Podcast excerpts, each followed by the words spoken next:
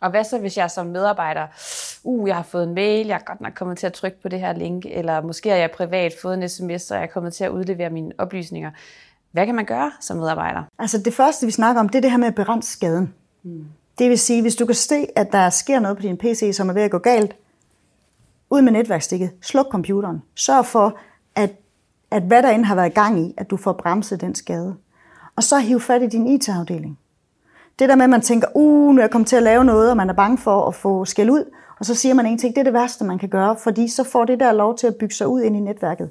Så det her med at kontakte IT-afdelingen med det samme, det er alfa og omega, for at de kan begrænse den skade, hvad der end må være der på vej ind.